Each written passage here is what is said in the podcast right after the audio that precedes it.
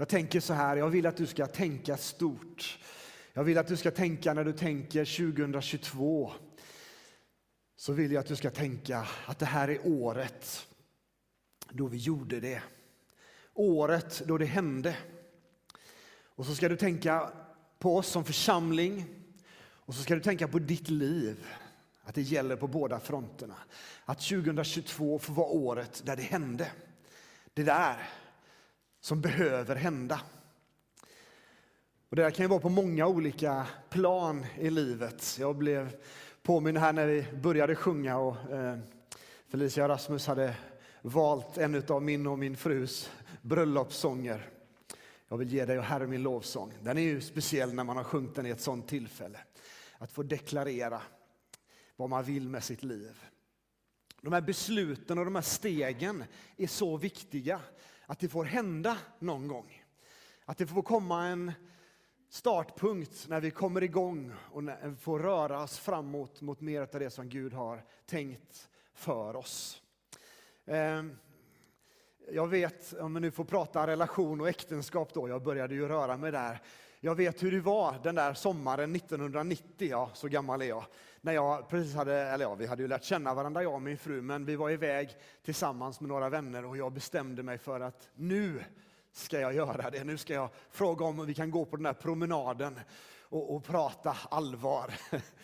Och så tog jag mod till mig och så gjorde jag det. Och här sitter vi några år senare eh, och några erfarenheter rikare, men fortfarande tillsammans. Men det var så viktigt att det där fick hända. Att jag gjorde det. Jag vet ju inte om hon hade gjort det annars. Det kanske hon hade, vad vet jag? Det vet vi ju inte. Men jag är tacksam för att det var tillfället som jag tog och gjorde det som jag kände i mitt hjärta jag skulle göra. Och det här vill jag, samtidigt som jag säger att det här handlar ingenting eh, om relationer och äktenskap nu när jag talar, utan det var bara ett exempel. Så det här rör ju dig, vare sig du är i en relation eller om du är själv.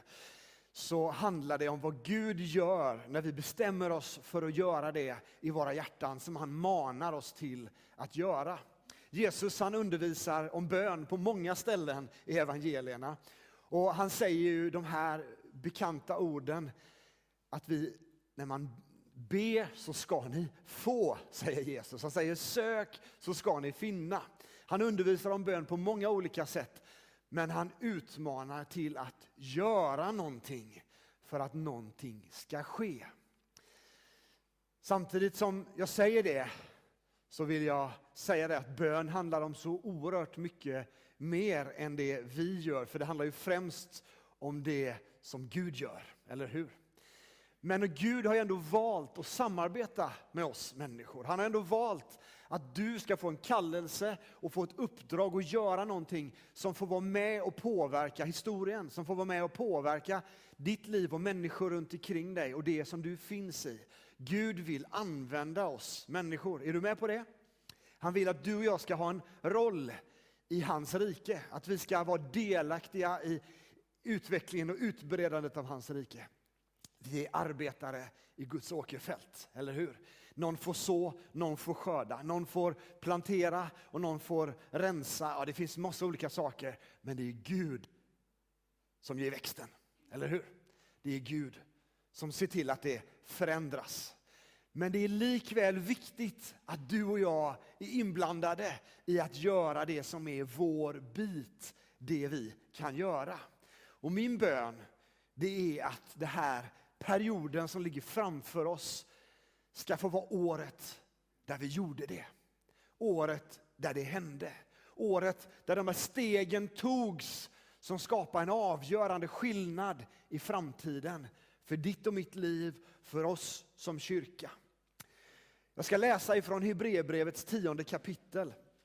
Jag vet inte om verserna har hunnit landa i textdatorn, är det så?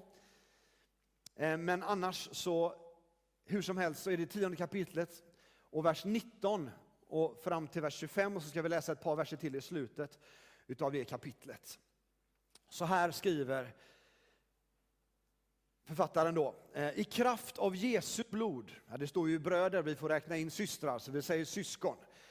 I kraft av Jesu blod kan vi därför frimodigt gå in i det allra heligaste på den nya och levande vägen som han, syftar på Jesus, har öppnat för oss genom förhänget, det vill säga sin kropp. Vi har en stor överstepräst över Guds hus. Låt oss därför med ärligt hjärta, i trons fulla visshet, med hjärtat renat från ont samvete och med kroppen badad i, vatt, i rent vatten. Låt oss orubbligt hålla fast vid hoppets bekännelse. För han som har gett oss löftet, han är trofast. Låt oss ge akt på varandra och sporra varandra till kärlek och goda gärningar. Och låt oss inte överge våra sammankomster som några brukar göra, utan istället uppmuntra varandra. Och låt det så mycket mer som ni ser, låt det så mycket mer som ni ser att dagen närmar sig. Och så läser vi de sista verserna i det här kapitlet också, från vers 35 och 36 och vers 39. Så kasta inte bort er frimodighet, den ger stor lön. Ni behöver uthållighet för att göra Guds vilja och få vad han har lovat. Men vi tillhör inte dem som drar sig undan och går förlorade. Utan de som tillhör de som tror och vinner sina själar. Det här är fantastiska ord som talar om att Jesus han har öppnat en väg för dig och mig, för oss som människor, där vi kan i frimodighet, i trygghet, i övertygelse, i lugn och ro, i förtröstan komma till Gud utan att skämmas, utan att känna att vi inte räcker till. För det finns en som räcker till. För dig och för mig. För oss i våra misslyckanden eller framgångar. Han har gjort det som inte vi kunde. Han är överste prästen som en gång för alla offrade sitt liv för ditt och mitt liv. Det här är så gigantiskt stort, så om vi kan ta in det som lärjungar så hittar vi en vila i att vi räcker till. Då hittar vi en vila i att Gud har öppnat vägen för dig och mig som människor där vi kan lita på honom. Där vi kan en gång till komma till honom. Där vi kan be så att vi ska få. Där vi kan söka så att vi kommer att finna. Och ibland behöver vi till och med bulta och knacka på. Men dörren kommer att öppna sig. För Jesus har gjort det möjligt. Han har gjort det möjligt. Han har renat våra hjärtan från ett ont samvete. Tänk att du och jag är förlåtna. Inte så att vi ska kunna fortsätta göra dumheter, utan för att vi ska vara fria människor som i tacksamhet över vad han har gjort kan få bara spegla ut hans kärlek, och, kärlek till våra medmänniskor. Det är ett fantastiskt gott budskap. När jag ber att det här året ska få vara året då vi gjorde det, så är det just det här som jag önskar skulle få landa lite mer i mitt hjärta och i ditt hjärta. Att vi kan våga lita på Gud en gång till. Eller kanske på ett område där vi inte riktigt har vågat släppa in Gud. För första gången säga, okej okay, Gud, nu lämnar jag det till dig också. Nu litar jag på att det bär och ger det här i mitt liv till dig också. Han som har gett oss löftet, vad är det han är? Är han en svikare? Är han en som säger någonting men inte håller det? Är han en som ja, kanske finns där någonstans i bakgrunden och har gjort allt men han bryr sig inte? Nej, Gud han är den som håller sitt ord. Han är trofast det han har talat. Han kommer hålla fast vid det som han har sagt att han ska göra. Han är trogen sitt ord. Och så kommer de här utmaningarna till dig och mig som kyrka. Jag överger inte då våra sammankomster. Och det här är ett varningens ord. Nej, jag vet inte. Det här är ju en jättemöjlighet för dig och mig att få luta oss in i Guds församling. Inte bara se det här som en varning för vad som kan hända om vi inte är med i gemenskapen. Utan som en möjlighet för dig och mig att luta oss in i Guds församling.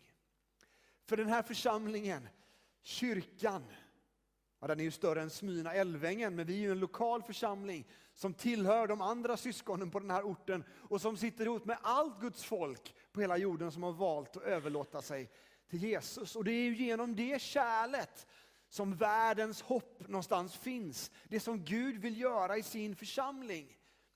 Att du kan få en möjlighet att välja och komma till gemenskapen, även om livet är struligt, även om det händer jobbiga saker i vårt liv.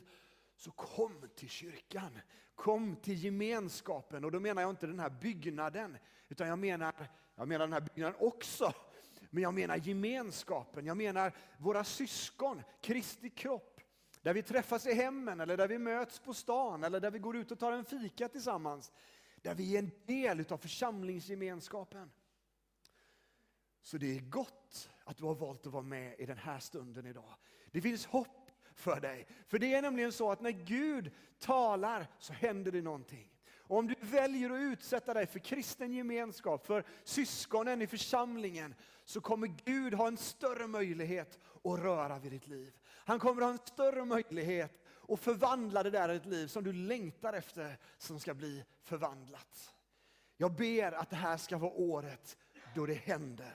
Året då Gud gjorde det och där vi också gjorde det som vi skulle få göra.